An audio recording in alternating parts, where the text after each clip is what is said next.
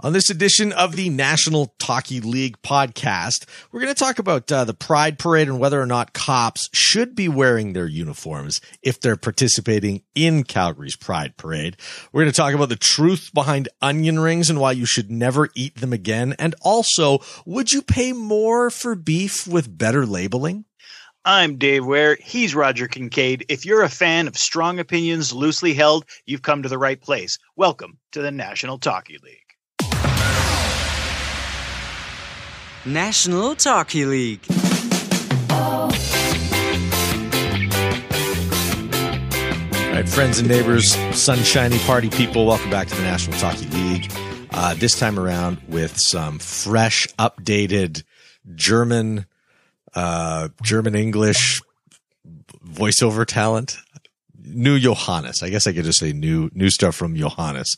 Uh, he's like he's he's he's a one name performer, much like Prince or Bono. He's known worldwide. So new stuff from Johannes. I'm Roger Kincaid, Dave Ware, and joining us uh, for this edition of the National Talky League uh, is Rob Mitchelson. We've got Rob on for a couple of reasons. Um, one is that Rob wrote a, a, review of the place where he went uh, with his wife on their honeymoon, uh, and it's a scathing review um, but wildly entertaining for those of us who didn't have to endure his honeymoon stay there. uh, wildly entertaining for us to read. And we're actually going to feature Rob's honeymoon, the whole story about it, and the review and how he's feeling about things in our overtime interview segment, which will be dispensed to you later this week on this same channel. But for now, because Rob is also a buddy of ours, um, and a guy that we've both performed with in various capacities uh, Loose Moose Theater, also street performing. Rob is going to join us for this episode of the National Talky League. Welcome, Rob. Uh, thank you for having me, gentlemen.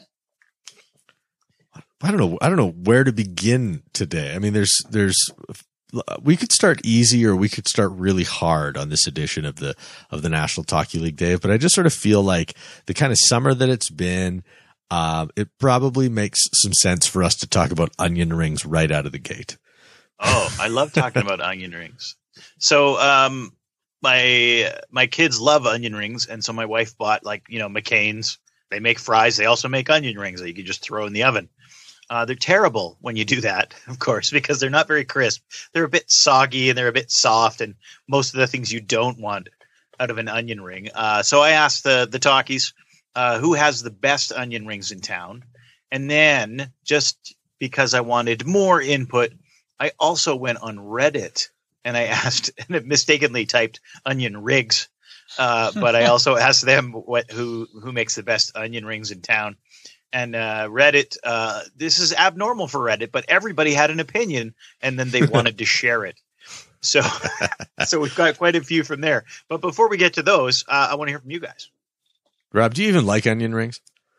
Well, I'm a celiac, so I can't eat an onion ring uh, at 99% of restaurants. Uh, um, and if you see somebody who uh, claims to have a gluten allergy and then they decide to order the onion rings everywhere, do me a favor, just slap them out of their hands and say no, because they're ruining it for people like me. They're ruining it for people like me. I did, however, live beside an A and W for 13 years, and I can say that when I was allowed to, uh, which should have been never, but when I didn't know that I wasn't allowed to, I loved an onion ring. I think that you've actually got the best onion ring experience out of any of uh, the three of us here, Rob, um, because you get the best part of the onion ring, which is the aroma. Oh yes, all, all hours of the day. It just just wafted into my condo. Right. It was like the one highlight of living on the second floor off of 14th Street is that uh, you know uh, the A&W was right there. Yeah. You could hear what people were ordering late at night too. well, you know how like you go into co-op now and they've got the um filet of fish sauce and the Big Mac sauce in like the bottle. Yes. You, you can just buy this bottled product now. I've I've thought that like um you know, A and W, for example, should partner with Glade on like an onion ring scented home freshener or something. Because like that is yeah. that's the best part of the onion ring. Is there anybody who's going to dispute this with me? I think it's better to smell an onion ring than to taste one. Yeah, well, and the, the, tricky thing that I found on this, you're absolutely right, Roger. The smell is fantastic, which is why you want to order them. Um, most places don't sell the onion ring anymore. Clearly, it's not popular enough. You know, you can't get them at McDonald's, you can't get them at Wendy's. So A and W they kind of work that old timey thing. They like to pretend they're a bit more throwbacky. Though they got rid of the car hop thing, which is a shame because that was always the best part of A and W was getting to sit in your car and someone came up and slapped a you know tray on the side of your side of your door and you could just sit in your car and eat. That was great. Missed that. Uh, there's a chain in the states that still does that. I think Sonic? maybe or Yeah, I think Sonic's Yeah, I think got something Sonic. like that. Uh, do, do they, does Um, it? Does anybody still have the roller skates though? Ooh, good good question. You know about this? Uh, let me just yeah. I, I'm just going to throw this out there that uh, roller skates used to have clay wheels. So unless you just built this restaurant in 1952, that's a super dangerous way of delivering food. So so part of this question is is based on the fact that there's only you know probably a handful of places in town that make an onion ring. Uh, so uh, we don't want to go through every single one of them, but basically the Reddit people, uh, a lot of votes for uh, for Peters, which uh, I would concur. Uh, this is probably why it came up, is because we were at Peters not too long ago, and we got a small thing of onion rings and a big fry. We always forget that Peters has the most horrible fries, pretty much of any fast food place you want to go. I don't know what they're doing to those fries, but they got to stop. Uh, so everybody polished off the onion rings, um, which uh, my younger son, that's almost all he eats there. So I had to go back and get more onion rings at Peters. Anyways, uh, A&W came up uh, good because they've got the seasoning, right? They got that Right. seasoning sauce they throw on them. I think that's what throws them up a bit. Uh, someone here said Dairy Queen and Tubby Dog got quite a few votes as well. I've never had them at, at Tubby Dog, so I know- I'm not a Tubby Dog guy. I can't speak to that. I don't know if either of you have had them there. I, I've I've not had the onion rings there. I've had the tubby dog experience again before I found out that I shouldn't have eaten that. Yeah, I was gonna say like the, the envelope of the hot dog is uh, inedible to you celiacs. Yeah, and actually, quite often the interior of the hot dog as well. So really? They're mixing some breaded goodness in with the pork guts. someday when you want to like when you want to have a like a dark podcast let me tell you about all the places where you can find wheat where there should for no rational reason be wheat Um, Glenn Wilson on, on the Facebook page, by the way, he said that in my opinion, the best ones are in my right hand now. None. And uh, see, onion rings are a food that lives on my regret list. It's like it's like my nacho theory, right? Like delicious on the menu, shit on the table, right? Like when somebody puts the plate of nachos down in front of you, you just start to regret having ordered this mountain of corn chips covered in, you know, other bowel plugging implements. Um, and I, I, onion rings do the same thing to me. You know, I'm, I so seldom am in a place that has them. And then when I finally am at the A and W, I'm like, yeah, you know, I love the Buddy Burger and, uh, yeah, let's have some onion rings. And then they put them in front of me and I wish I could just send them back right away. i think there's some A&W tac- has. Go ahead, Rob. oh i think there's some tactical issues in in consuming the onion ring in the first place too because like like the the the onion ring that we're discussing is the one that is like where the ring is is totally detached from all of the other rings. And when you eat it the onion like crisply is caramelized just enough that it like falls apart. But the experience that you're going to have and uh, roger i, I feel you here. The experience you're going to have is that three or four rings are going to be interconnected uh, like having passed through uh, like a, a fourth physical dimension and then and then formed some kind of knot somehow. And then when you bite into them the the onion itself is going to be burning hot. And the the the breading is then going to peel away from it allowing you to hold on to a chunk of breading while a strip of hot onion dangles down your chin and slaps you in the neck like that's the that's the experience of the onion ring that you forget about when you order them because when you order them you're like yeah i'm gonna have a crisp individual ring perfectly cooked and cooled on the inside and when you get it you you end up with like spaghetti like strand burns on your neck and you have to try to explain that to your spouse Oh, I don't. I don't think we can top that. I think you're bang on there, Rob. um, Brian said uh, anywhere that has good crisp breading, the ones that like tempura are not any good. I think A and W does a good job. I rarely do get onion rings as a side, other than fast food. I think that's pretty common. Other than I think there's a few burgers that where you can get get an onion ring with the burger now. Uh, yeah. Julie, Yeah. Julie, one of the talkies, who I'm led to believe is a bit of a bit of a food aficionado. Is that the the right? Oh yeah, Ju- yeah. Julie was hitting on Dave and I earlier this week. Like, Oh, yeah, Julie was trying to wreck three marriages in one go with the kind of salacious tweets that she was sending us, asking us about sous vide. Or maybe I'm reading it the wrong way, Dave. Maybe she was getting real kinky because she kept talking about how her husband was sous videing this duck or her husband is thinking about sous videing some hamburgers. So I think she's into some really kinky, uh, sous vide cooking techniques. So Julie, uh, Julie disagreed with Glenn, and she said, "I respectfully disagree, sir. The best onion rings are done in a beer batter and can often be found in small town Alberta hockey rinks." That's a great point. There's Yeah. some sort of uh, short order, I guess we'd call them foods Yeah. that are are excellent when they are done in smaller places, and when you turn them into a big commercial thing, they start to fall apart. Yeah, see, I don't. That's that's my thing. Like, I don't want the uh the the Michelin starred chef making my my onion rings. This kind of goes back to to what I was saying last week in the last not last week, but in the last episode, Dave, of the of the National Talky League podcast, which was that like if you're ever in a restaurant where you say, "Hey, what should I have?" and, and the waiter comes back and recommends the hamburger, like you're in a place where there's really not a ton of creativity coming out of that kitchen, or the people that are serving the food aren't foodies themselves, right? And so I just sort of think like with the onion ring, which is slice an onion, put it in whatever goop is would would eventually turn into bread, and then throw it in the boiling fat. Like that's not something I need to be zazzed up by some Michelin starred chef. I would rather have that done by a volunteer hockey mom. Yeah, Okay. but when you add the cilantro, it really takes it to a different kind of level. not. Do not serve this with an aioli. okay, Ro- Roger. Uh, uh, Rob and I are working in the restaurant. You are going to uh, ask us uh, what the best thing on the menu is. We, we're co-serving for you. okay, perfect. Right. Uh, so, uh, what would you like to have tonight, sir? Uh, this is uh, this is Rob. He and I will be uh, both waiting on your table tonight. All right, both of us will be waiting on your table tonight. I'm going to write my name backwards on the paper tabletop cover that you have.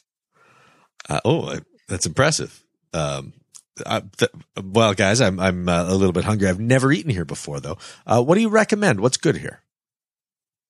Well, I think uh, I, I think most people tend to enjoy our uh, grass-fed beef burger. It uh, it comes with uh, with bacon that's uh, freshly grown here in Alberta, and uh, and a side of an artisanal ketchup. The artisanal ketchup is produced from heirloom tomatoes only. They were raised in a greenhouse that had no fertilizers used whatsoever. As well, the ketchup was blended with cane sugar in order to avoid any fructose or glucose that you may be uncomfortable with on a moral level. Uh, that sounds smashing. What does it come with? It's a served with an onion ring. Oh, go fuck yourself. um, yeah, that sounded revolting to me. I just I just keep reminding, and I, I'm pretty sure that when I, I when I was reading the Anthony Bourdain book, that I was tweeting, uh, taking pictures and and sending pictures, Yeah. texting both of you while I was reading it because I was like, who would appreciate this more than these two guys? and Bourdain has a bit about about oh oh you have your you have a home your uh, you- a, a, a ketchup that's made right here in store hey oh oh fantastic so you've improved on ketchup well done Yeah, you know, I was at a yeah, same thing, man. I was watching this cooking contest, and this one guy, I can't even remember what they were making, but the one chef was making his own mayonnaise. And it, it was interesting, right? He had like egg yolks going around in the in the food processor, and he had like a bottle of oil, and it, he had it set up so that it was just drizzling into the food processor at the right rate, and he's making his mayonnaise. And then the other guy grabbed a bottle of Hellmann's and said, "This is the world's best mayonnaise. It's good enough for me too." And I was like, "Wow, that says it all to me." aioli's just a fancy name for mayonnaise is it not uh, yeah, yeah. basically. I don't know. Uh, some chef will step in here on us, I'm sure, but uh, but I mean, is have you ever like aioli is something that somebody serves to you, but you've never tried to buy aioli. Like, do you know, what I mean? unlike ketchup, where you know you get ketchup with your French fries at the restaurant, and you also like to have ketchup in the fridge. There's not a lot of people who are like asking the kid, the kid who's opening the boxes at co-op, "Hey, where's the aioli? What aisle's that in?" I remember uh, when Starbucks started selling breakfast sandwiches of various types. Uh, they would have you know basically an egg McMuffin, right, Mhm. for all intents and purposes.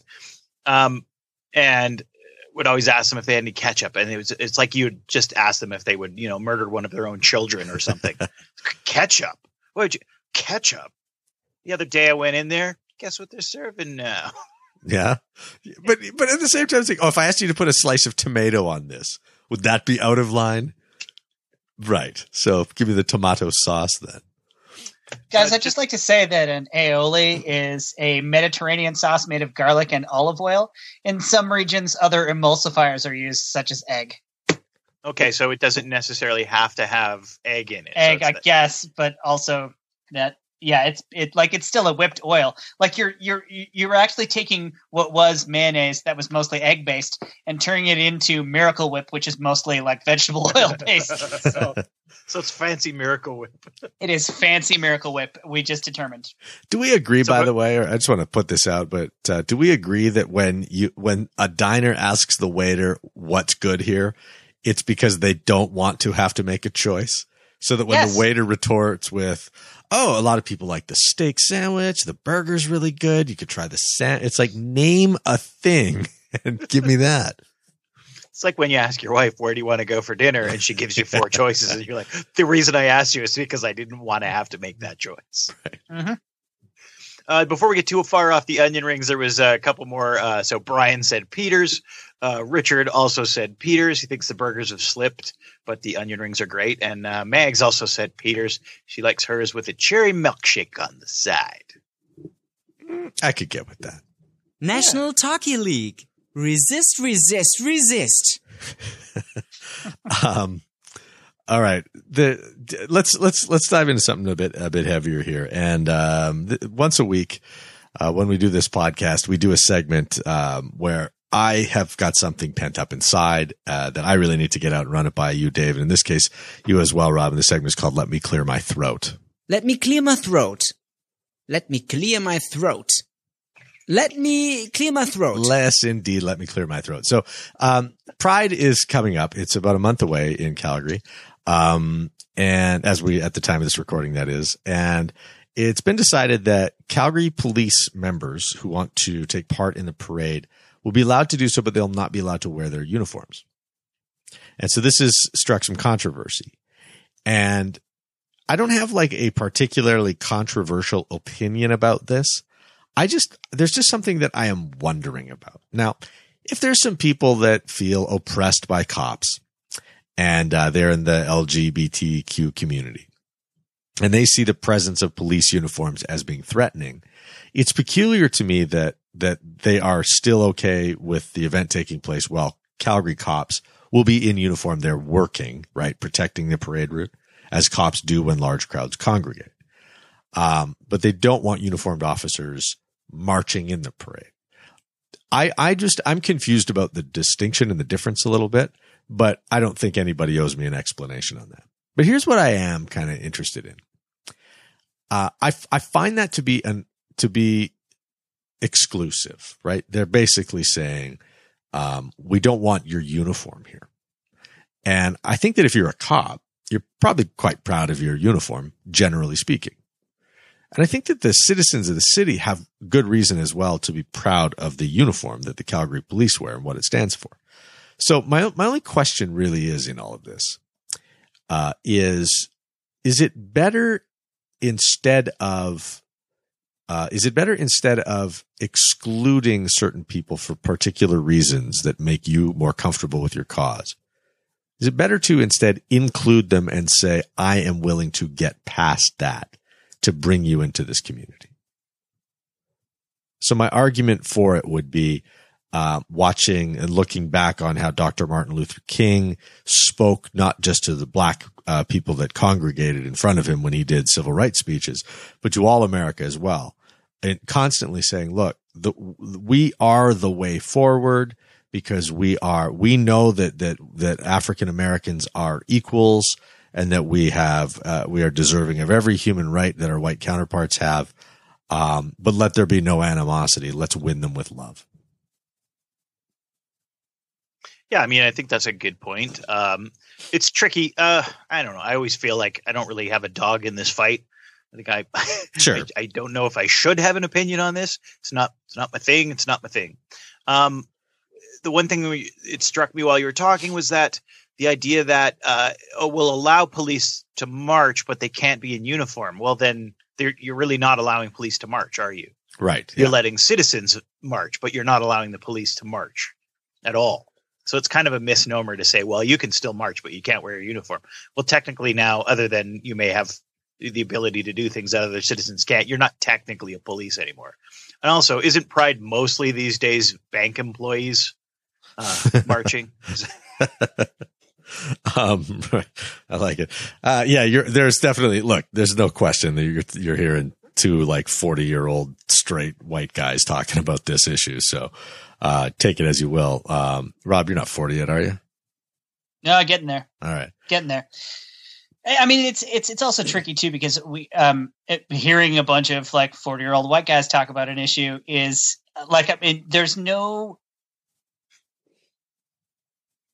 It's indefensible that that that we that we don't have privilege. Like we are we're we're privileged in a way that like it's is is too hard to go into in any really in like in any real detail. So I think it's actually kind of challenging to it's it's challenging to have a hard and fast opinion about this. If they're saying, look, yeah, like these communities have been traditionally oppressed by people who were, you know, like in uniforms, and that uh, that um, uh, colors the the perspective of the people who are attending the pride, then I can certainly understand where that point of view would come from.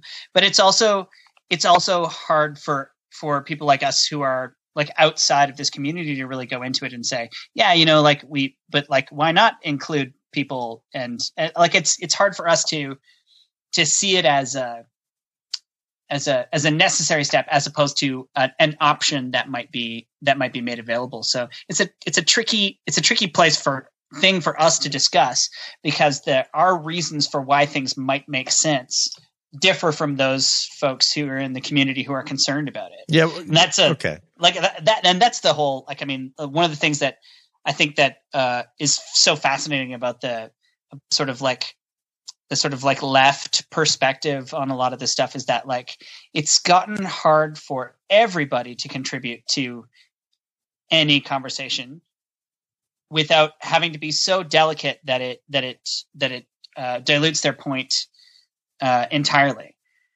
so it, it's a yeah like i That's mean a I'd huge love- I'd problem. love to, yeah. I'd love to have an opinion on this, but I actually I'm not I'm I'm not sure I I'm not sure I do because I can see both sides, but I also wouldn't want to argue any one side because I would hate to I'd hate to be called out for being you know like for for for being prejudiced against one group or the other on this side of this. Yeah. I, okay. I get that. You triggered me with the white privilege thing or the not white privilege, but the privilege thing. Um, I got some thoughts about that as well, but no, but it, but it is exclusionary, right? Like they're, they're essentially saying that, Hey, let me back it up. Let me step back. Um, there, there, there are people in this country who could use sort of a, a, a dose of get over it. And I'm not saying that this is the case here. But if you want to say, look, cops oppressed us in the past or oppressed, or I feel like we were oppressed by cops in the past, and that's why I don't want the uniform marching in the parade. Well, what, what, what, on what basis are you picking and choosing then? Because how long ago was homosexuality a mental illness in Alberta? And how long ago was it a crime in Canada? Right? And I, I isn't actually sodomy still a crime in, in Canada? Uh, I don't know. I don't know. I'm not familiar with that part of the criminal code. No, sorry. It's, I'm thinking about something else, which may not be apro- apropos at the Oh, moment. like uh, incitation to mutiny is still uh, in the criminal code. right. So, but Something involving so an if you're on a aioli, perhaps. Yeah, Definitely involving a lot of aioli. But no, but the, the so my point is is like, you know, where where does the picking and choosing stop? And um isn't it better instead of saying, well, you know, th- this is how I feel to say, look, this is the reality that we need to usher in. What's everything that we can do to usher that reality in? Well, so I was just looking on the uh, the on, on Reddit just quickly because I remember there was a discussion about this particular topic, and uh, so uh, so Mike of Mike's bloggity blog, you know Mike, I know Mike. Mhm. Um, he's a very outspoken member of the community. He would tell you that himself. Um, so he basically, when the topic came up, he said, and I'm just going to read what he wrote here. He said, uh, "Can I ask? Have you considered all of the members of the LGBTQ community? Clearly, for some of them, the police represent oppression. Do they not deserve to feel safe and respected? If you don't feel afraid of the police, then you should consider yourself lucky. Did you read the press release? Uh, guess what the vote on that was, up or down? Guess guess what the vote was on that thing? I think that'll be that'll be sinking in the Reddit statistics. Minus seventy Wow. down votes on that thing, and uh, you know we we don't. You can go and find the the thread and read it yourself. But the thing that that it got me thinking about was, and again, I'm you know straight white guy and taking things in the wrong direction. But if the idea if the idea is that some of these people might be offended or might feel oppressed by the police, are we now going to the point where we're going to make sure that every single person who's in this parade feels safe, feels taken care of? Like, where does it stop, right? What if uh, what if someone marching doesn't like you know people in chaps and nothing else? Right. Well, yeah. I, and by the way, I don't say the straight white guy thing. Um, I only say that because to head it off at the pass. I know, I know some of y'all are thinking that. Um, but like, you know, Martin Luther King, right? What did he say? Love is the only force capable of turning an enemy into a friend. Right. So it's, it's like, I, again, I kind of go back to this thing where, you know, if it's, if we're picking and choosing and we're saying, oh, you have to earn your way back into my heart or into, you know, into our community or something like that. That's not the recipe for what we're trying to accomplish here. I mean, the, the, the reason why I'm so, um, why this topic matters to me and why I do have an opinion on it is because I honestly believe that in my lifetime in the communities that I live in, that the struggle for equality and acceptance of the gay and lesbian community, that's like my human rights movement. That's the human rights movement that is, is concurrent with my existence. And maybe somebody wants to argue that and I'm, I'd love to hear the argument. I'm happy to hear it. But, you know, I, th- I think that if, if I were alive in the fifties, then I'd be talking about, Hey man, like I would love to have more blacks around. Look at what Jackie Robinson did for the Dodgers. I'd love to have black guys working for my company. Right. And that's really all I care about is like, you know, uh, I don't care if you're gay. Can you put the ball in the end zone? So, you know, just to kind of come back to this point, it's, it, I think that, that it's a mistake for uh, a group that is currently politically active about equality and making sure that there is fairness and safety and equality in all aspects of life to exclude uh, a group from from getting together with them i think that's wrong. I just think that, that that's not, i shouldn't say wrong. Let me i kind of want to watch my words on that. I think it's counterproductive Yeah, I, I think you're right. Uh, it's the same thing that happens with the what, what we call the far left. I guess we should call them the alt left The alt-left, the yeah, alt right is around now, right? So, um, yeah, it's that idea that uh, that's that's what often they get attacked for because they'll say, "Oh, we want everyone to be equal and fair and treated equal," and then the minute that they try to exclude someone, people can turn around and say, "Well, wait a minute, you know, you're the one who's preaching about everybody being equal and fair, so." You know, why are you going on Twitter and saying, "Oh, no one should vote for the Conservative Party"? Because they're so against what I'm into. Well, you know, I mean that's your opinion, and you're certainly welcome to have that opinion. But if you're if you're telling someone else not to vote for something because you disagree with them, now you're basically doing the opposite of what you're preaching. Right. right I'm not saying I think- right. I'm not saying they're wrong. Uh, and uh, just to just to add a, uh, a a clarifying thought into to my rambling thought earlier, but I, I think that the argument that you would hear from from outside of our perspective is that uh, is is that people would say, well, that's their lived experience, and that's not that's not really for you to it's not really for you to understand. And I think that the the challenge for folks like us is that it can make it um, it can make it hard to understand how you can be an ally or how you can be supportive in a way that that that is easily communicated to you.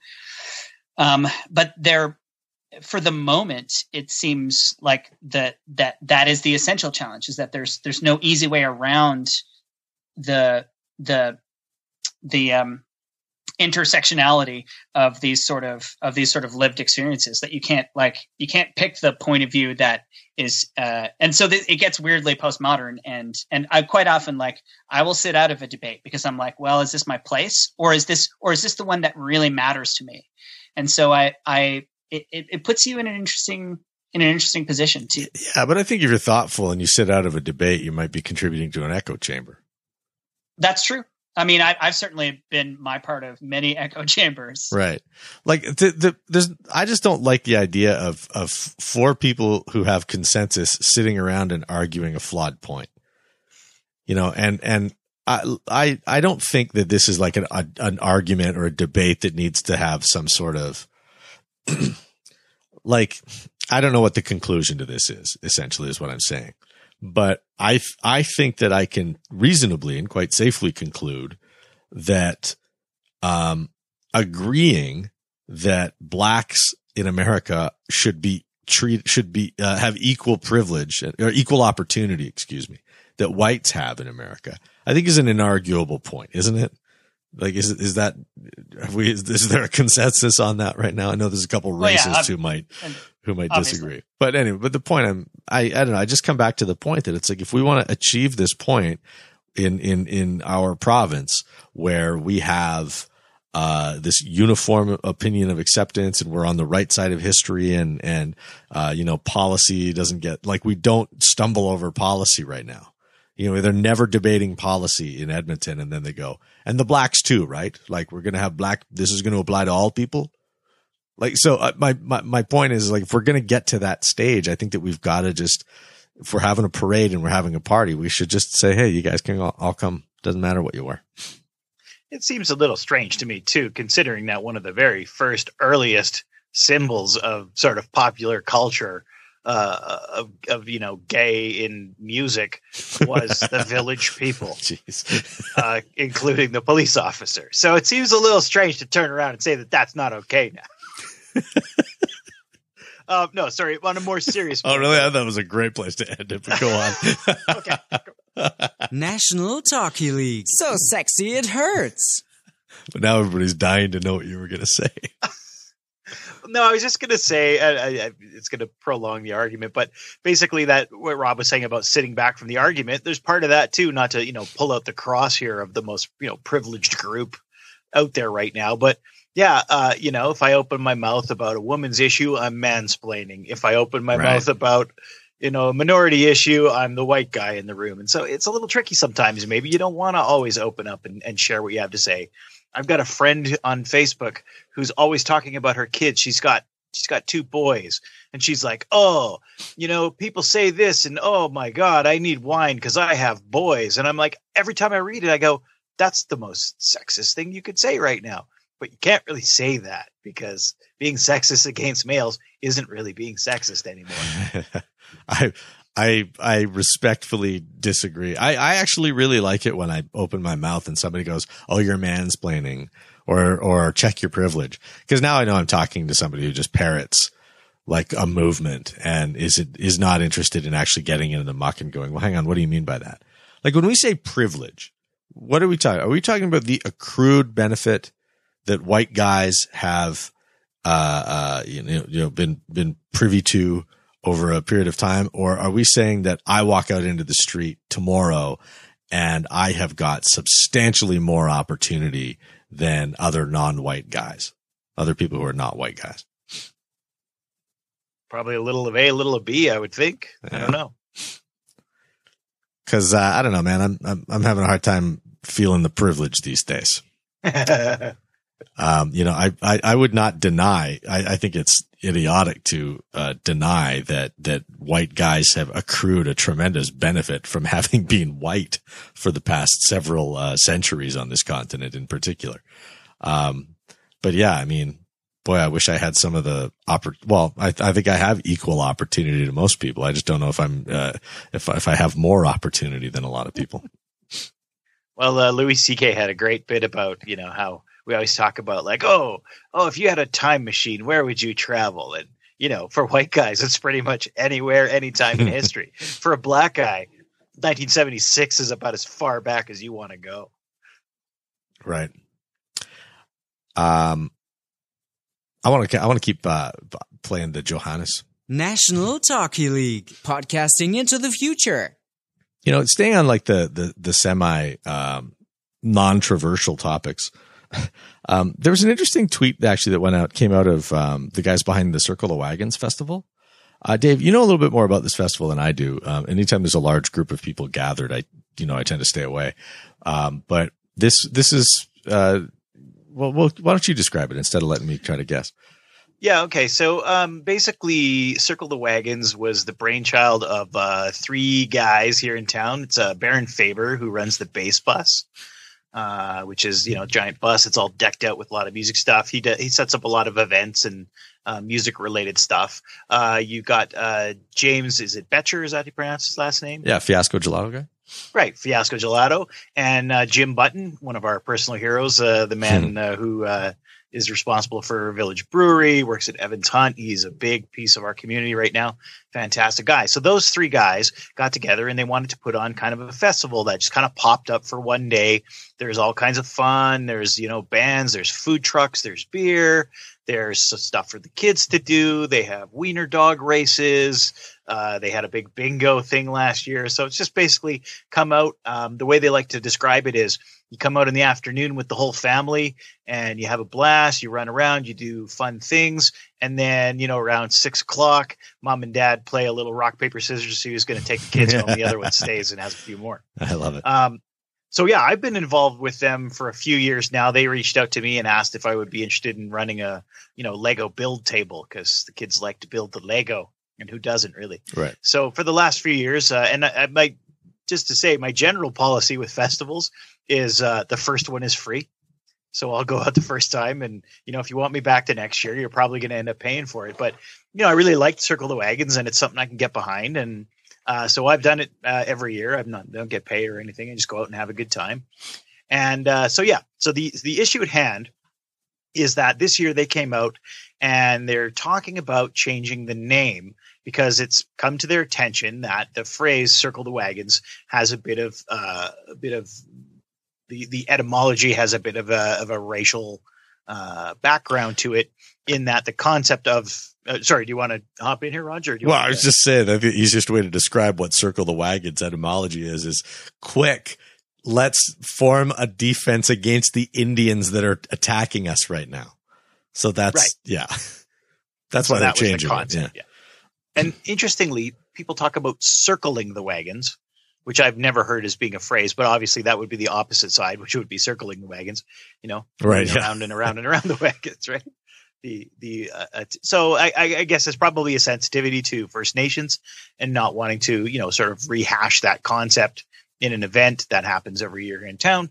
So I mean I don't think the guys are are you know getting up on a cross or anything here, but the thought was well maybe we'll change the name. So they're kind of reaching out to people and saying you know what would she what what should we change the name to? My suggestion was wagons comma ho. But yeah. Uh, yeah, so that's that's where we're at. So it's a one day festival. It's not. It really has not a lot to do with the wagons, other than there's food trucks. I guess those yeah, might be the wagons. kind of how it started. Yeah. Yeah. So what's uh, what's your feeling on this, Roger? Oh, I think it's fine. I don't know why. this is why I call it a non well, I'm glad we brought it up then. well, no, but it's because of what other people thought of it, right? Like they just basically came up and they said, "Hey, it's come to our attention that you know our nascent festival has a, a mildly offensive name to certain ethnic groups, so we've decided we're going to change it." and it's like, oh, what are you going to do instead? Like that's the point is, is that they're just renaming it, that they're not, you know, completely retooling the festival. And by the way, because we felt so bad that it was called Circle the Wagons, it's just going to be a dry pasta festival henceforth. Uh, there'll be no music or beer, only dry pastas and rug hooking, dry pastas and rug hooking. And it's, it's going to happen on a Wednesday starting at 7 a.m. now instead of on a weekend. Like, there's none Rob, got any thoughts? I like I, again. This is this is one of those things where it's like I I, I would say that it that at least from what I'm hearing about it, it seems like that is a pretty decent way of handling it. Like they're like, hey, some people are bothered by our name. We don't care we're happy to change it if you care. And then people were like, okay, then let's come up with a new name. It, seems like kind of, I think you you make a point about a non-traversy, Roger. Like, like yeah, sure, that there was a problem came up. Somebody addressed it in a totally mature fashion. Then they resolved it in a totally mature fashion. I, I, I can't imagine how anybody would object to them sort of responsibly dealing with that. But then again, what do I know? Which is my like like which is my my favorite thing to say. I have this to add to everything that I've ever said. Uh, in BC, when uh, uh, BC Roads Department wants to tweet something and give you an update on a road closure, they will now post along with the road closure something they call a like like they don't I don't know what they call it, but they post a confidence rating. So, for example, when the avalanches had the highway shut down to my, the place where, we're having, where I was having my wedding this spring, they said uh, highways reopened today at 4 p.m. with low confidence. And then the highways didn't reopen, so they could say the next day highways open today at 4 p.m. with low confidence. And I would like to say that, as far as I'm concerned, with the name change of Circle the Wagons, with them saying, yeah, you know what, like somebody was bothered, that's okay with us. We're happy to change it, no problem with me. That seems reasonable to me with low confidence. well, one of our slogans here on the podcast, Rob, is that uh, we have strong opinions loosely held. So, yeah, yeah, exactly. No, somebody is welcome to like come knock that opinion out of my hand. They're like, actually, here's why it's offensive for them to change it. I'll be like, all right. Well, this um, is this is the con- this is the comment that somebody made that that bothered me about it, and this is somebody named Brody, um, who actually, you know, if you just cruise his Facebook page for a sec, looks like he's living a pretty bitchin' life, to be honest with you. But Brody said this world is doomed if people are going to continue to be so oversensitive about every single thing. Don't look so deep into everything. The name was based on getting food trucks together with some music. Derp. And it's like, no, that's not what the name was based on. That was what the festival was based on. The name is based on frontier days. People would round their wagons up to protect themselves against attacking Indians. And it's like, you know, that's what it means. So if someone is offended by that, they kind of have the record. Like they can come over and point this out. So, I mean, like this, this kind of, not to get it to, what is it, Godwin's rule, where everything comes back to Hitler? Not to get the Godwin's rule right, but it's like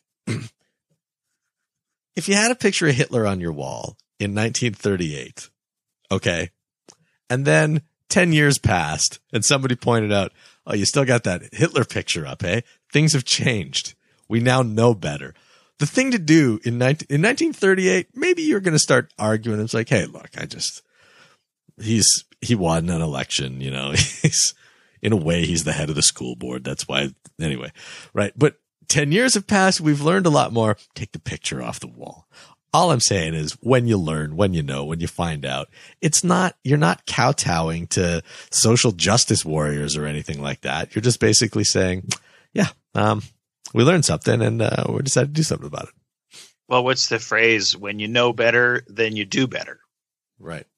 Right it's funny actually to like this is backtracking a little bit, and I hopefully I won't throw this uh, throw your nice editing into the into the uh, into shambles here. But like it's interesting that um, uh, um, there's a there's like a there's a very far like in the in the sort of political spectrum of opinions that you can go um, that you can find it hard to have an opinion on one side, but you can also find it hard to have an opinion on the on the other side for similar reasons. Like there, here's a guy who's strongly held who believes that like like it's not it's not fair of them to want to change the name of a cool festival that I like, uh, but that it to that seems rationally defensible from our point of view as well. But uh, and and nobody will come to this guy and defend his his perspective on this either. I don't think. And and I wouldn't necessarily want them to, but it's funny how like how hard it is to to like fall on strongly on one side or the other of, of this of these sort of like political politicized issues. Right. Well, and it strikes me in this day and age too that everything becomes politicized in some way, whether it's gender, whether it's sex, whether it's politics. Um, I mean, I put something on Facebook the other day. Uh, it was about Wonder Woman, and literally all I posted, I did not say a thing about what I thought the movie was, whether it was good, whether it was bad. Literally, what I posted was that uh, it became the second largest movie of the summer, and that it was breaking all kinds of records, and it was, you know, probably going to outgrow Spider Man, which is crazy if you think about it. Of course, Spider Man's had 97 movies in the last few years, but the point was that all I had posted was box office numbers. Like nobody else in the world should probably care. Maybe Rob. Rob's a movie guy. He might care a little bit about box sure. office and stuff like that. So it was that. And yet somebody had to jump in and say, "Oh, well, if I say this movie's terrible, then I'm a, you know, sexist, aren't I?" And I was like, "Nobody's nobody's having that fight here. You you're inviting that fight here. You've decided to be offended about the existence of this movie Right. or you're being, you know, like preemptively offended because you think someone might have a problem with what you have to say." Right? It was the same thing with the Doctor Who thing. I was just about to bring that exact same thing up. Yeah. right? The uh, the they, they announced a new Doctor Who. It's a woman Doctor Who, and I, I'd said this to to Roger Rob that that uh, no one was surprised by this because it was fairly obvious that that was what had happened because there would have been some kind of riot if it wasn't. Yeah. Um, but what I noticed on Twitter, and this could be you know because of the people that I follow on Twitter, what I noticed on Twitter was that I didn't see any comments about people bitching about the fact that Doctor Who was a woman. I saw a lot of people bitching about the fact that people might be bitching about it. Like, oh, if anybody comes out against this, oh my God. It's like they're preemptively having the argument, even though I'm not seeing any evidence of people getting pissed off about it. I'm sure there are people that are pissed off about it out there, but I saw a lot more people being pissed off at the concept that someone else might be pissed off about it. And it, I just, it's just, And it pissed you off. me and that pissed me off. Yeah. Nice. It's this whole preemptive argument thing. Like, oh, well, I'm going to be offended because someone else might have a problem with the thing that I'm saying, which is probably the least progressive thing you could be. I heard an interesting, um, an interesting sort of feminist perspective on uh, on what was happening in Wonder Woman and why its success has been has been important and was going to be important. They've got a they've got a strong female lead, and they've got a uh, they've got a woman who directed the, the directed the film, and they poured normal amounts of large Hollywood money into it, and so for it to be successful on with those two with with a with a female lead and with a with a female director um they they felt like was representative of of a of a of a step forward that like that that that there had been some success there uh and um it's interesting to see that like uh that the the the, the almost the same thing that you were talking about, Dave, is like there was some kind of almost preemptive argument about whether or not like like would we get into that fight, and and I'm sure there, are, and I, in fact I know that there are people who did, and uh, there were people who said, well, I didn't, and there were also people who were like on the on the extreme one side, who are like, well, why didn't you enjoy that movie? Is it because you're is it because you're not because it's you're not supporting what the cause is, and they're like, oh no, sorry, let me clarify, I I just didn't enjoy the film. But it's that's a What the hell? I, this, like I think Rob, I, I think you're right. I think you're 100 percent correct about everything you've just said, and it's infuriating the hell out of me. Just because it's like, if, first of all, it's art, right? Like I've got a couple different layers here. One, it's art. Like not Yep. everybody has to like every movie, and you don't have to go see a movie and go, "Oh, I would have liked that if a guy directed it." I just know it. I know, and it's like you know, I, I think it's it's also kind of hilarious. I had no idea that that Wonder Woman had a female director until they started making hay out of it after all the money that it made. And if it didn't make all that, like if the movie sucked, there would not. There was here's two narratives that wouldn't be happening. Narrative one, a woman directed Wonder Woman, right? Mhm. And number two, women suck at directing movies. This proves it. Like those are two narratives that wouldn't have happened if the movie didn't gross a, b- a bajillion dollars or whatever it's up to now. So, uh, and then, so further to this point, are there people that are going to movies based on the director with a few notable exceptions? Scorsese brings out a new movie, you're going to go to the Scorsese movie, right? I mean, I would even do that, and I've learned my lesson. I hate Leonardo DiCaprio. I've still seen the Scorsese movies, but I mean, but picture the picture the dad and his kids. Maybe he's you know got brown hair with a white streak in it, and he's growing a beard for the first time in a while. His wife likes it. They drive a Volkswagen van. They're down there at the movies. Sorry, Dave, too real, too real for you. so that's right on the nose, buddy. They're down there at the movies. Actually, the irony in this is that you you might legitimately do what I'm about to say, but you're down there at the movie theater and you're looking at the the menu board with the ten pictures that are playing in this cinema on it. Like no one could name the directors. No one's picking the movie based on who directed it. So we're making this big deal about it after the fact, and I'm just like, yeah, that had zero persuasion whatsoever on the final box office tally. Yeah, yeah, I think it sure. more yeah like it more had to do with like like uh, women who were feeling like it was challenging to get into the industry had an opportunity to point to this film and be like, "Here, see, it was just fine. Everything was just fine, and that was our point all along."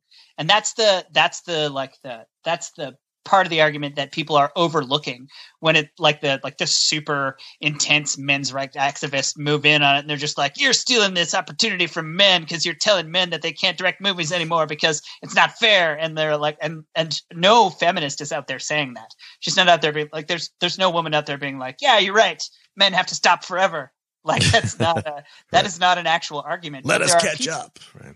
There are people who are ready to fight about their way, way, way out there opinions that uh, that do not represent what the majority movement wanted to do.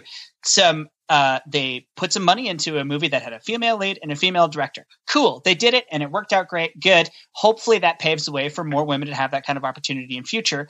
And yet there's some dude out there. There were a few dudes out there who were just like, I'm not seeing this movie. It's about some dumb lady who's stupid by some dumb lady who's stupid, and I can prove it because high school was hard for me. Like there's there they like where the fight comes from on some of this stuff is the part that shocks me. Like I understand the I understand the one side about it being challenging and about like trying to trying to get a vehicle to share your art and that being hard if you if you haven't been part of the entrenched sort of like Hollywood authority for a long time. But I do not understand like complaining about a film when the only your only complaint is that there's it's too it's too potentially girly for you. well, and here's a couple thoughts. Number one, those guys that boycotted the movie because it was directed by a woman, uh, you know what they missed is getting to look at Gal Gadot for two hours, and I feel sorry for them because that's a beautiful, wonderful thing that everyone should get to do, uh, regardless of your orientation or gender. Uh, everyone on the planet probably has a crush on Gal Gadot right now. My my second thought was it's funny that Roger brought up this concept that people don't lo- know who directs movies because arguably Rob and I are exactly I those people. I I, can tell you not well, no, maybe not nine out of ten, but all of the big films. I'm pretty pretty sure I could tell you who's directing them, and I often will go see a film uh, based specifically on the director. Um, but yeah, I, I mean, it's it's it's interesting interesting to me that, uh, like you said, you know, people are going to say, "Oh, well, that one's uh, starring a woman and it's directed by a woman." There's going to be a movie that's going to come out, maybe a superhero movie, directed by a woman, starring a woman. It's going to fall flat on its ass, and that shouldn't be the end of that combination of people. It should just be looked at as like, "Hey, there's a movie. It didn't do well. It has nothing to do with the fact that it was starring a woman or directed by a woman." But odds are pretty good that that will be part of that conversation. Well, yeah. Is that the magic cocktail in all of this, though? Like that if it stars a woman and is directed by a woman, it's going to be great? Because I think that we've, you know, we're exploring the notion that only men should be directing movies. So if you took the hottest woman of the day and you put her in a movie and it was directed by a very capable man director, then it should make about a billion dollars in its first month. But hey, that's weird because when Halle Berry was in Catwoman, it sure as hell didn't do that. In fact, it's like scorned as one of the worst films, uh, you know, ever to hit the screen. So I, I think that, that this is fun. It's a bit of revisionist history, but we look, we're looking at Wonder Woman and trying to, uh, you know, uh, d- you know, do the, do the biopsy on the movie and say, Hey, you know, like it's, you know, look what happens when you put great female talent together in the director's side and in front of the camera and behind the camera and stuff like that. When I think that the yokel who walks out of that movie and goes, that movie was fucking awesome, just did the best job of explaining why it's making scads of cash because it happens to be a good movie. Well, and that's the that's the hope, right? Is like that, like in the in the sort of in the in the sort of progression towards equality in all things, which is sort of becoming the the theme of this, is that is that you would hope to get to a point where you don't have to acknowledge where you're just like, yeah, that was that that is measured entirely on its own merits. And I think the argument coming from a lot of like uh, groups that have felt excluded is always about is always about the fact that uh, there was a chance that things weren't judged on their own merit. But I'm like, you've got you've got to hope that like that sometime down the road in some future that's hopefully not too far away people went to see that movie. They were like that was rad. I loved it. And that's the end of the discussion. And you don't have to worry about any of it. Our, whether we're there or not yet is a matter which again i can only say you know like with low confidence that that that we're prepared to say, yeah, we've made it to that point.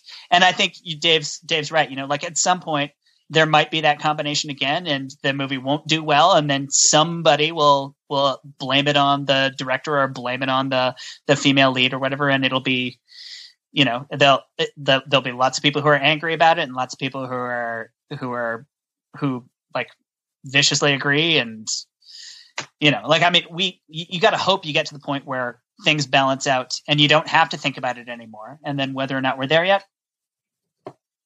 So that movie was the third largest grossing film in Warner Brothers history. Wow. Wonder Woman is the third largest. What's ahead of it? In um in, in Do you guys Uh, know the two Wow. movies that are ahead of it? Hang, hang I'm on a second. guess- Yeah, we got to think about this because just like people don't go and look at the movie board and pick it by director, there's not a lot of people who can immediately associate the studio to its pictures. Yeah. I'm gonna guess. Okay, I'm gonna guess that since this was again, this was kind of like a, it was it was held up as an example of how progress is being made uh, uh, in terms of in terms of equality, in terms of allowing women to have the opportunities that a lot of men have had.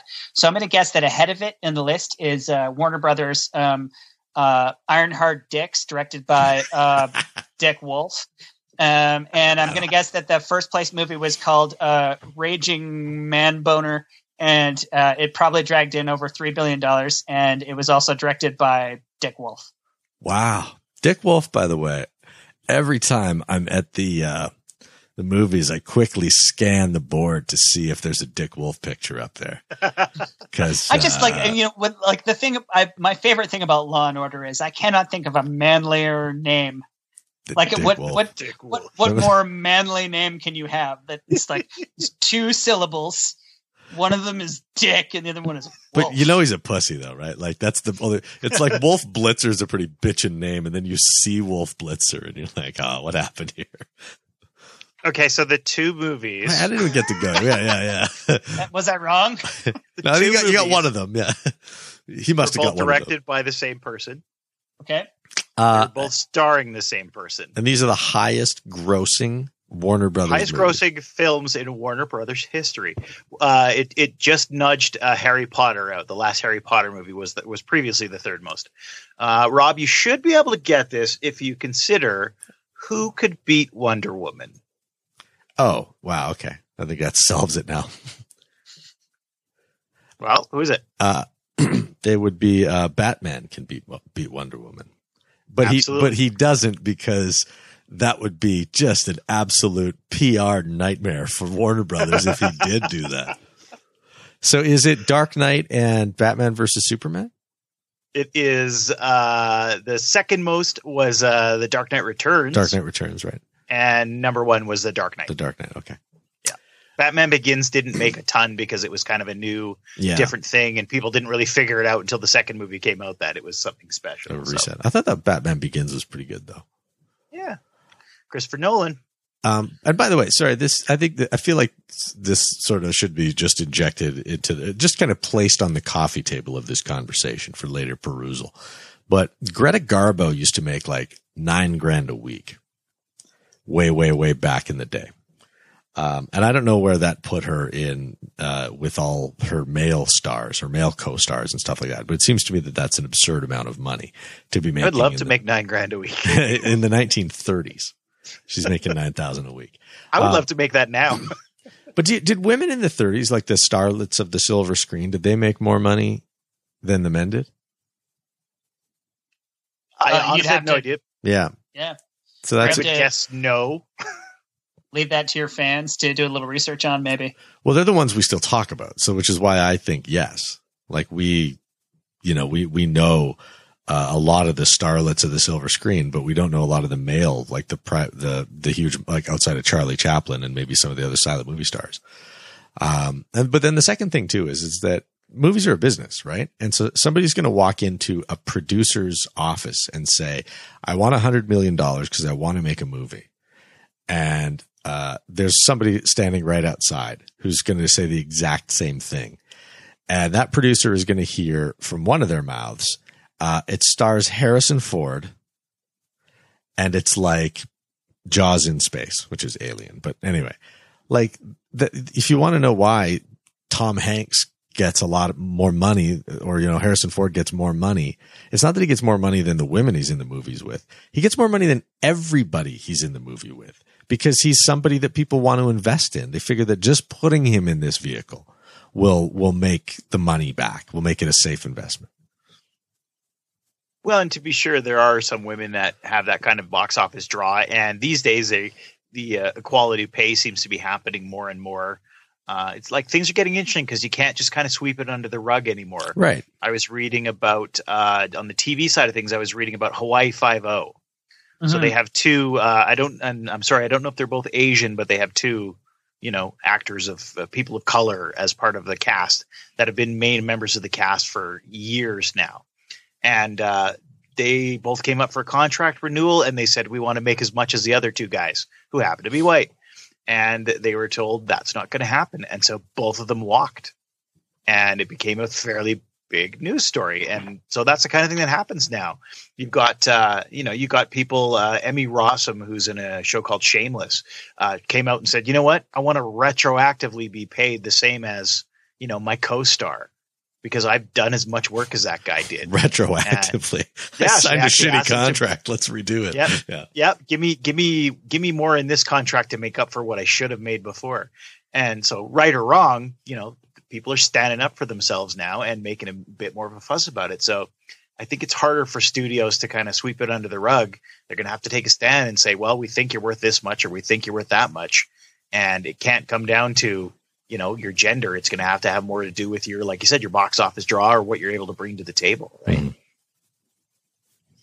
Um, has anybody, by the way, been following or, or heard of this movie, The Disaster Artist? With James Franco. Has, have you heard of the movie The Room? oh yeah oh yeah sorry this is the what the the uh, movie about the room is it not Yeah. okay Yeah. Yeah, Tell Rob me more. group. Yeah, yeah. Yeah, we uh, we did uh, the room at uh, Cinema of Regret. It's hard to watch. Okay. I didn't know that you did The Room at Cinema of Regret. Did you refund? See, that would be the best part of Cinema of Regret is a, is a show that I'm not going to explain it. Rob, you explain Cinema of Regret and then I'll see if my The Room joke still fits. Okay, well, we uh, uh, we screen a film and we make fun of it while it's screening. Uh, so we only choose the worst possible films, and then the, usually the audience gets involved in also making fun of the film and heckling it as it's playing. I think what, how much are tickets for this, by the way? Uh, ten bucks. Okay. So here's what we do. Okay. Next time you, it's 20 bucks, but you get a $10 refund when you leave. So that, so that when you leave, you don't feel like, you know, you feel like you're getting paid for your time. Um, it, so, okay. Yeah. You know how awful that movie was. Um, I watched the trailer for this movie, The Disaster Artist, which is like about the making of that movie before I'd heard of the room, before I knew anything about it. And the trailer just made me go, what, the, what is this about? Like, what are they doing? And the whole trailer is essentially the, where they're trying to shoot the scene where he's on the roof and he goes, I didn't hit or I did not hit or it's bullshit. I did not. Oh, hi, Mark. Yeah, Okay. yeah, yeah. And so anyway, so I watched that trailer and I was like, oh, this looks really stupid. But then I re- I decided to look into what the room was. And wouldn't you know it, that's like the first scene that I saw on YouTube. And James Franco freaking nails it, like nails it in the trailer. And then I found out that the movie is based on a book called The Disaster Artist that was written by the co-star of the movie The Room. And he was like documenting how horrible this movie is Oh, yeah, while they were making it. Yeah, Greg. I can't remember his last name. Yeah, yeah. He's in, he's in the movie as well. Yeah, he sort of chronicled all the things that Tommy Wiseau was doing. Right. It's it's wild. I can't wait to see this movie now. And apparently Tommy Wiseau like still stands behind the movie and is like, yeah, that was a good. He's trying yeah, to. it like- was yeah. interesting when it first came out. He was seriously considering it to be a great movie. I think as the popularity rose and he saw more and more people making fun of it, I think he started changing his tack a little bit, Right. kind of making people like he was in on the joke, sort of thing. Uh, they're making another movie now. Those two guys. So Those two same yeah. guys. yep. Oh wow. and I bet you it's not going to be nearly as bad. 'Cause now they're trying to make a bad movie, which Hold is a on. lot harder than making a bad movie and not trying. Right? Hold on, Dave. Uh, because uh, um, uh, if I don't know if you've seen Birdemic. Uh, you have maybe. I don't know, Roger. Have you seen Birdemic? I've not heard of it. Am I going to be up all Oh, night now?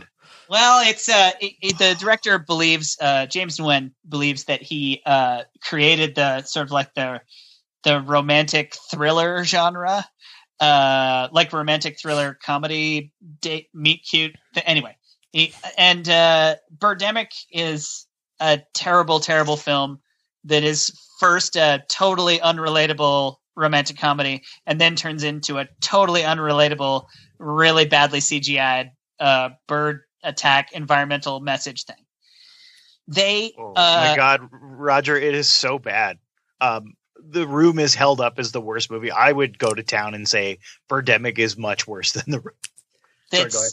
it's a it's a balancing act for sure but like but birdemic is is god awful and um they uh the the severin the guys who eventually were the uh uh the um the uh, not the studio but the um um the um anyway they released yeah the the, the they released the uh, film.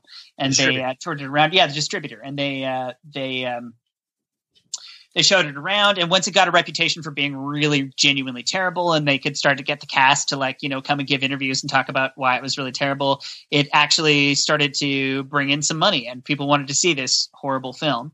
And they brought back james Nguyen and they said we want to do another movie.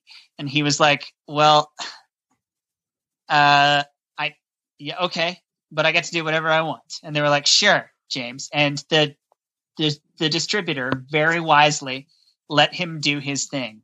And somehow, even though Birdemic is terrible, even though the director knows his film is popular due to its terribleness, and even though the distributor made him fully aware of the fact that they wanted to just make a film that was whatever it was that he wanted to do, he actually somehow made the sequel, Birdemic 2, worse than the first film.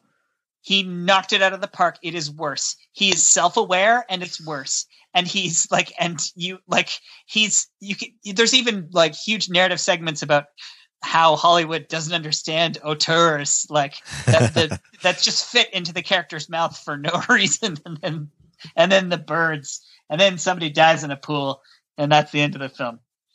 I it it's astounding That's fabulous. it's a triumph of doing worse even though you know you just did the worst thing You owe it to yourself, Roger, to go and check out Birdemic. Even just watch the first ten minutes. Uh, watch watch till the birds show up. All that right. would be to the to the motel scene when the CGI birds that are two dimensional show up. Nice. They're literally flat. They're birds and they're flat. It's, it's, it's maddening. I'm, I'm finding it. of- I found it on Netflix, so I think I can give that a tumble tonight uh, as I'm as Oh, I'm yeah. falling asleep. do it Um, Dave, speaking of, of people who you, you mentioned earlier, um, somebody signed a contract and then wanted to go back and renegotiate it. That sounds a lot like a news story that uh, deserves a reset by Johannes. National Talky League, America's most trusted source for news. So, what's the deal with temporary foreign workers in Quebec? Oh, uh, yeah. So I was just reading uh, this week that uh, apparently there's some uh, some temporary foreign workers. Uh, I believe they were from uh, I want to say maybe Portugal or I'm not sure where. Uh, and uh, their problem was they came over to work on a farm in Quebec as I want to say chicken chasers. Uh, no, you get a cat. It's going to have to be chicken catcher. If you simply chase the chickens, Okay. your productivity Sorry, is not high enough. okay. Yeah. You get paid to catch the chicken. You're just wasting everybody's time when you're chasing it. Fantastic. Little ag lesson for you all there. so anyways these guys are now complaining because uh, they didn't like what was in their contract and they're saying that their contract was in french and they didn't understand it and so uh, they're basically looking for more rights as as temporary foreign workers and so it just kind of got me thinking that uh, in the states this has been a big thing for a long time where you know especially in california you've got a lot of people that come and work there whether they're illegals or not and they're working on you know farms picking crops or they're you know, gardeners or house cleaners, whatever that job is. It seems like there's become a a type of job in first world countries that most of us would just rather not do. And so it got me thinking about this whole concept of the temporary foreign workers and you know we, we have issues with un- unemployment as well in the country. So should people just be less picky about the kind of jobs that they're doing? Should we be paying more and then thus charging? My chicken's not cheap to start with, but if you started charging 15 bucks an hour for these guys, I bet you the cost of chicken's going to go up quite rapidly.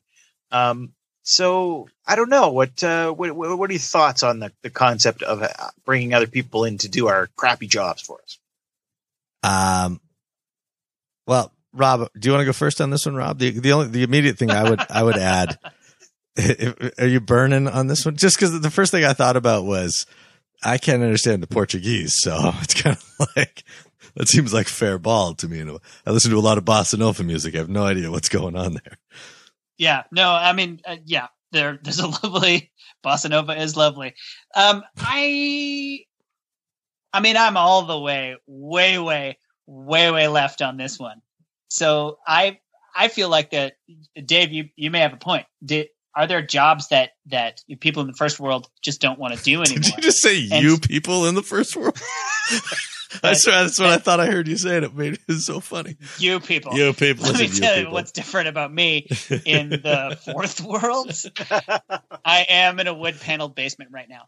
Um, the uh, um, uh, there's there's a lot of discussion about the, the this idea that um, a lot of the jobs that we have that most people don't want to do uh, in some cases are things that are automatable and that might be possible to um, to have a more functional society if we um, if we had some kind of guaranteed income so that nobody had to do these jobs.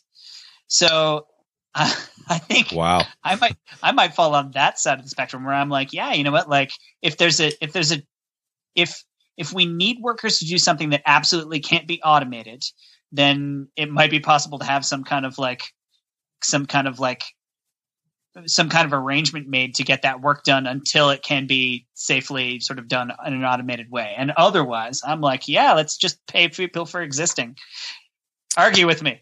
Well, I don't mind the the um, paying people for existing part. I think you save a lot of money when you do that. Um, and that's really academic to my point of the, uh, not my point, see my perspective on this matter. Uh, I would look at, first of all, um, I don't hear a lot about who's catching the chicken, right? I know about the free range eggs and stuff like that. And there's a whole lot of, uh, there's a whole lot of talk about how the chicken's living. But I mean, when I, when I'm buying chicken, it'd be great, I think, if there was a nice little picture of the guy who caught that chicken on that chicken, you know? Is some grain fed Portuguese caught chicken. Yeah, like I want to know where it was running, what it was eating, and who caught it, right? And then say, oh, this is a good trifecta right here. I like Miguel's chickens. He catches a good chicken, that Miguel. This this chicken made uh, 3.7 kilometers according to its Fitbit during its life. that's right. See, no, you know, that's too tough. I don't like the thighs that tough. I like a nice two, two and a half K chicken right there. Um, you know, and, and this guy's real sneaky too. He really gets up on him. You can tell they're not, he doesn't startle him. So, uh, but here's, here's the thing about like, Rob, what did you say? You said that if, if we, you paid people, uh, like a, a minimum income, then they wouldn't yeah, have like to a do guaranteed these jobs. income. Yeah. Then they wouldn't have to do these jobs or something like that. But well, that, we still want to yeah, eat chicken, like, right? Yeah, and that's actually that that's actually the one thing that I think is missing from this debate is that like there are some jobs that are automatable. Like they're saying like, you know what, do we desperately need to have like like 10 checkout clerks at Safeway or could we have 10 automated stations and two supervisors to take care of it? Do we really really really need those people? And and that's and it scares the employed because they're like, "Well, I don't want you to automate my job away." But chicken catcher can you automate oh, that? Oh, totally, like, you can. You could hatch chickens and then you could put them in little leg shackles so that they can't move out of the box. And then you could feed them until they're fat and their poo would just come out the bottom of the cage. And then when they get to that point, just dip them in the electric bath and then they'd be dead, right? I bet you could get it to where you could, you could raise and kill a chicken without any human interaction beyond clamping that little chick in its leg shackles for the rest of its existence. Obviously, not a whole lot of people want to feel uh, want to go buying that chicken. They're not going to feel good about it, which is why we've got the free range and the free run and all this, uh, you know, all of this stuff, right? And that, look, that's important to me too, right? I want open range cattle when I'm eating beef. That's that's my preference. Uh, a cruelty only chicken, you say? Interesting. from the cruelest farms. That's a marketing nightmare, but but one that can still be done. Um, so no, I mean, I, I think that, that be, we have demands as consumers and those demands, uh, make producers, you know, producers, uh, cave to the demands of consumers. So I think that, that if there's a balance here and there's like a, a there's a line that has to be walked. So the bargain basically becomes, um, consumer says to the producer, look, I want chicken that's humanely treated. I want chicken that I know is running around the arena having a good time. You know, he's, he's clucking, he's chatting with his, his mates. And then uh, he lives a good, healthy life. And then he gets uh, caught one day by a stout Portuguese man and, and run through. And then he ends up in my plate. And then the producer says, well, okay, that's doable. Would you pay? Uh, sorry, I got to eliminate the stout Portuguese guy. Want him to be caught by a fine, well educated French Canadian. okay. Then the producer says, that's fine. Would you pay $58 for this chicken? And that's when the consumer goes, no, I'll pay 15. Because I've got a nice stout Portuguese caught model for you. Would you like to try it? This chicken has seen all of the Pixar films.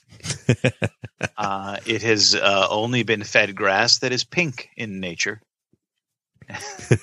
this chicken's favorite film is Chicken Run, which, if you think about it, is cruel and ironic. when we put movies on in front of this chicken, it found itself almost continually moving towards The Godfather. This is a chicken with taste. you've got a tw- you've got a uh, this is a new Twitter handle. It's like we rate dogs, where you could you could just take, and it's going to be easy to do too, because all you have to do is next time you're at the grocery store, just take pictures of six different chickens and then cycle them through with a different review for each one, because no one will know the difference. But but does that make sense? The, just the way I'm thinking about it is that it is this way because this is what we pay, right? It, this is how the chicken breeding happens in Canada because this is what Canadian consumers are willing to pay for chicken, and not a penny more. And if I, you know, um, people don't want to do that job, and you know, I guess the argument is if you paid, you know, the job pays fifteen dollars an hour. If it paid twenty dollars an hour, it would bring more people out to the gig. But do you want to pay more for your chicken? Is the question.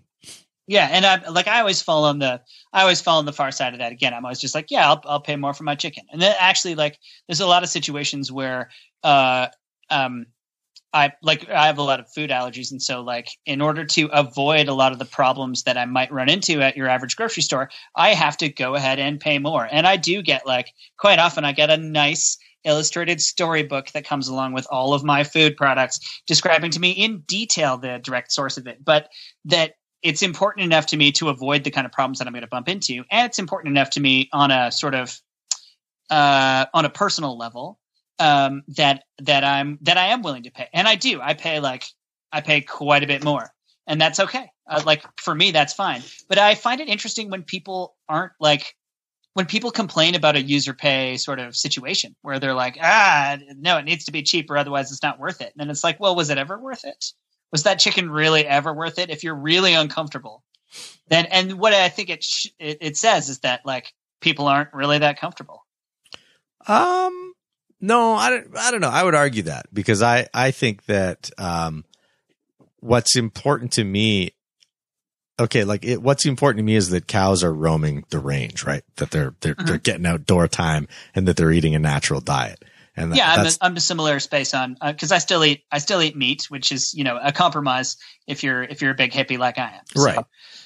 And if I get the opportunity to eat uh, to choose between beef that is uh, commercially slaughtered at a large packing plant versus yep. versus um, you know like those small operations that that do a cow in and then sell it all and then they do the next cow like, yep, for sure. Then, and then they just like, and th- then they've got that one kind of, not, uh, what's the word I'm like, degenerate, um, brother in who really likes the part where the bull drop. Anyway. Um, this cow was chased and killed by a man wearing a hockey mask.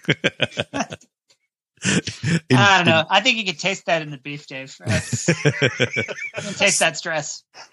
the uh the the uh but the the the other end of that though rob is like the kobe beef right which is like beer fed and massaged and stuff like that and i think we can argue that it also lives a humane existence but that shit's not important to me so i don't need to pay the additional you know the the five six and eight times the price for the kobe beef um because i just think that it's unnecessary so I That's interesting yeah. too. But, uh, but again, like you're are are you willing to pass on the price of Kobe beef to the consumer who does care about that? Because I'm happy to let them also in a user pay situation just go ahead and pay that cost. Like if that's important for you for your cow to be massaged, then go ahead.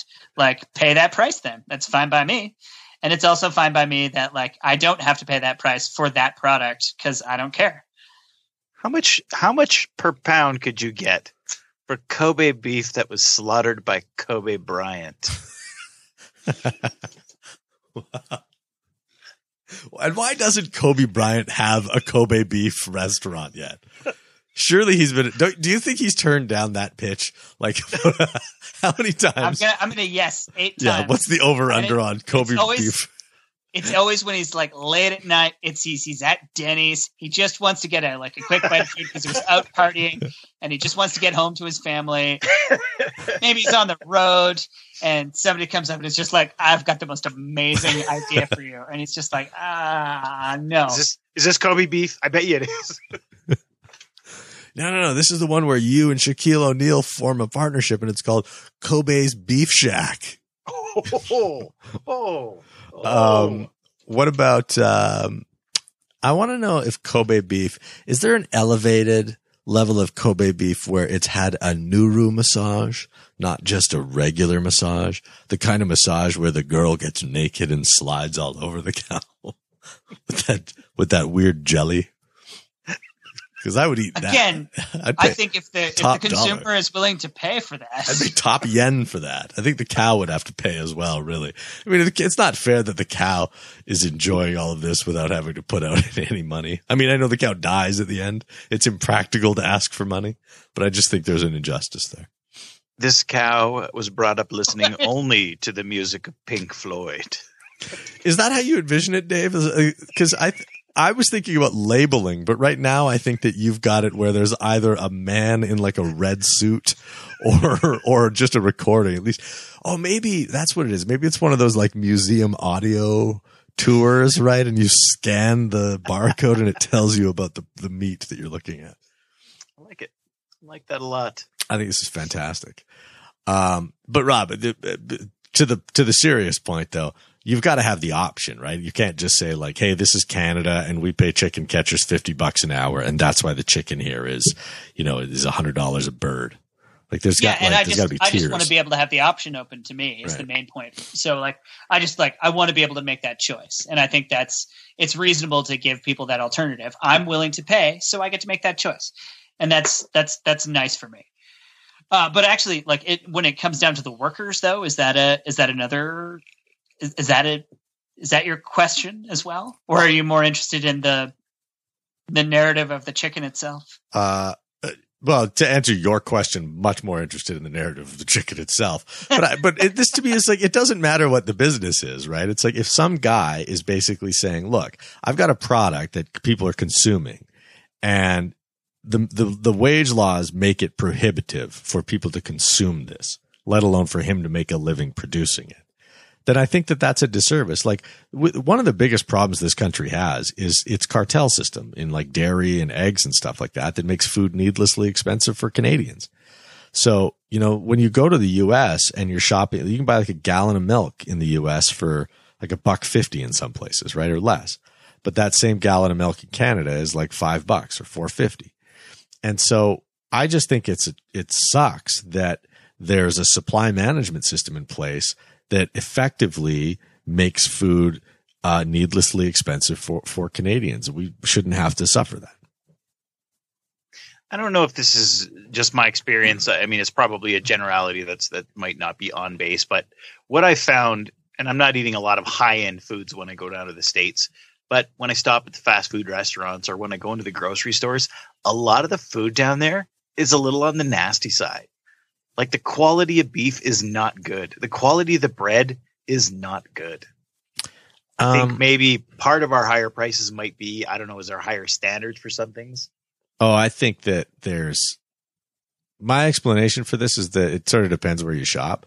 There's a lot of um I, I've experienced that too. I've seen a lot of like junk in the in the butcher section and stuff that makes me go, wow. And by the way, not just like the fresh cuts, but also some of the products that you could buy out of like the frozen section, like a fully cooked roast beef dinner that's vacuum sealed. And you're like, what the hell? Where was this made? And why is, is leaving meat unattended in an oven that difficult? Uh, but anyway, um, but you know, having said that, Dave, I've been in butcher shops in like Texas where I've seen the most majestic cuts of beef and at not, at not unreasonable prices as well. So is it more like the is it that sort of higher highs and lower lows kind of thing? Yeah. Whereas Canada might get a little more sort of down the middle. You might not get that amazing stuff as much, but you're also not going to get that super shitty Walmart meat. I and bet- the Walmart meat here is kind of shitty, but down there it's super shitty. I bet you with some further investigation, we might find that a lot of the, the, like, what are the different grades? There's choice, prime, and select, right? That a lot of the, uh, select, I think is the, the lowest of them all.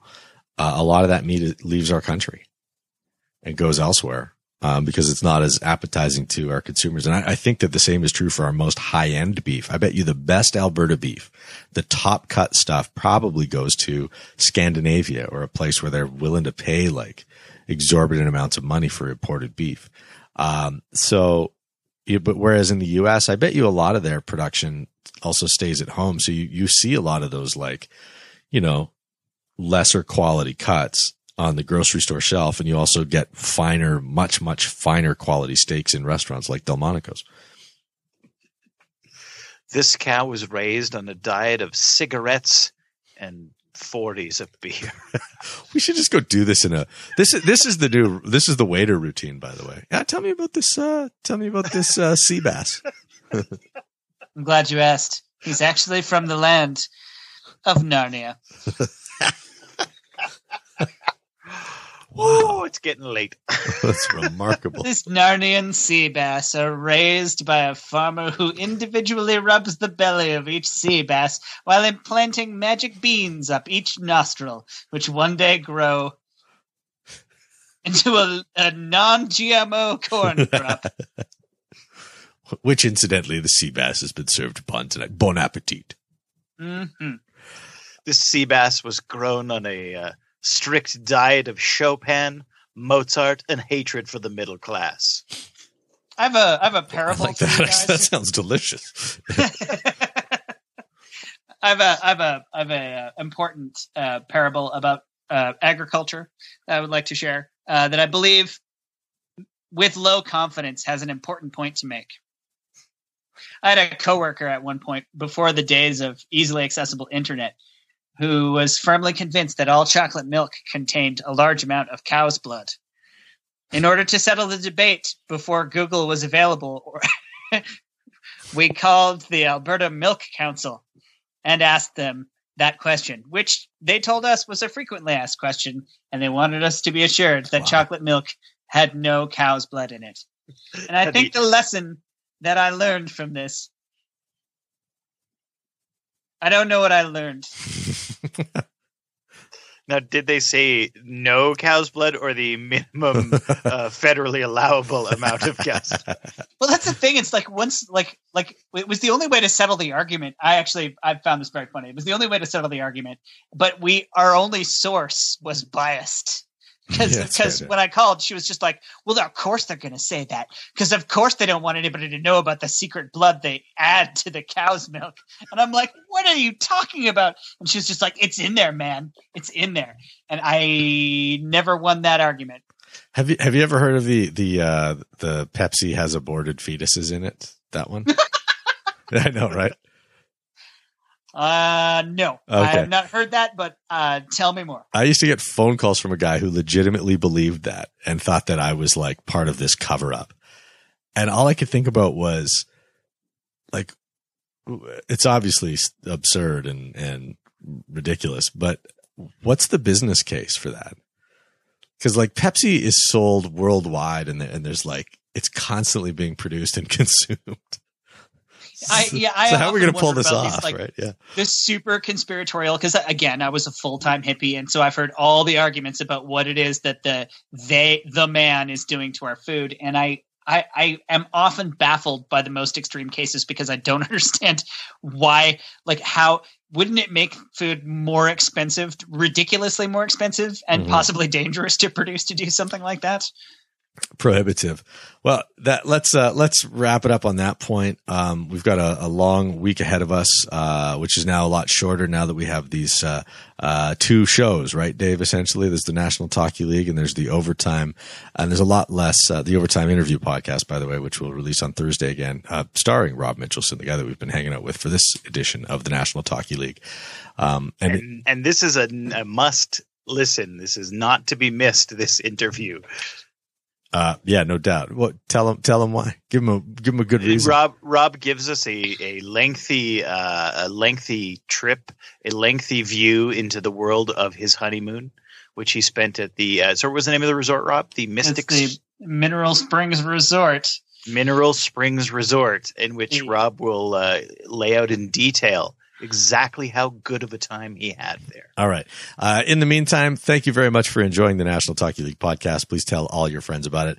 We are going to spend the downtime when you're not listening crafting the first issue of a hardcore pornographic magazine in which we have sexual intercourse with uh, midgets from France. It's called Bon Appetit. You've been listening to the National Talky League. Show notes from this episode can be found at nationaltalkyleague.com. Support for this podcast comes from you. Please share it on social media, give a five star review in your favorite podcast store, and connect with us on Facebook. On behalf of Roger Kincaid and Dave Ware, thank you.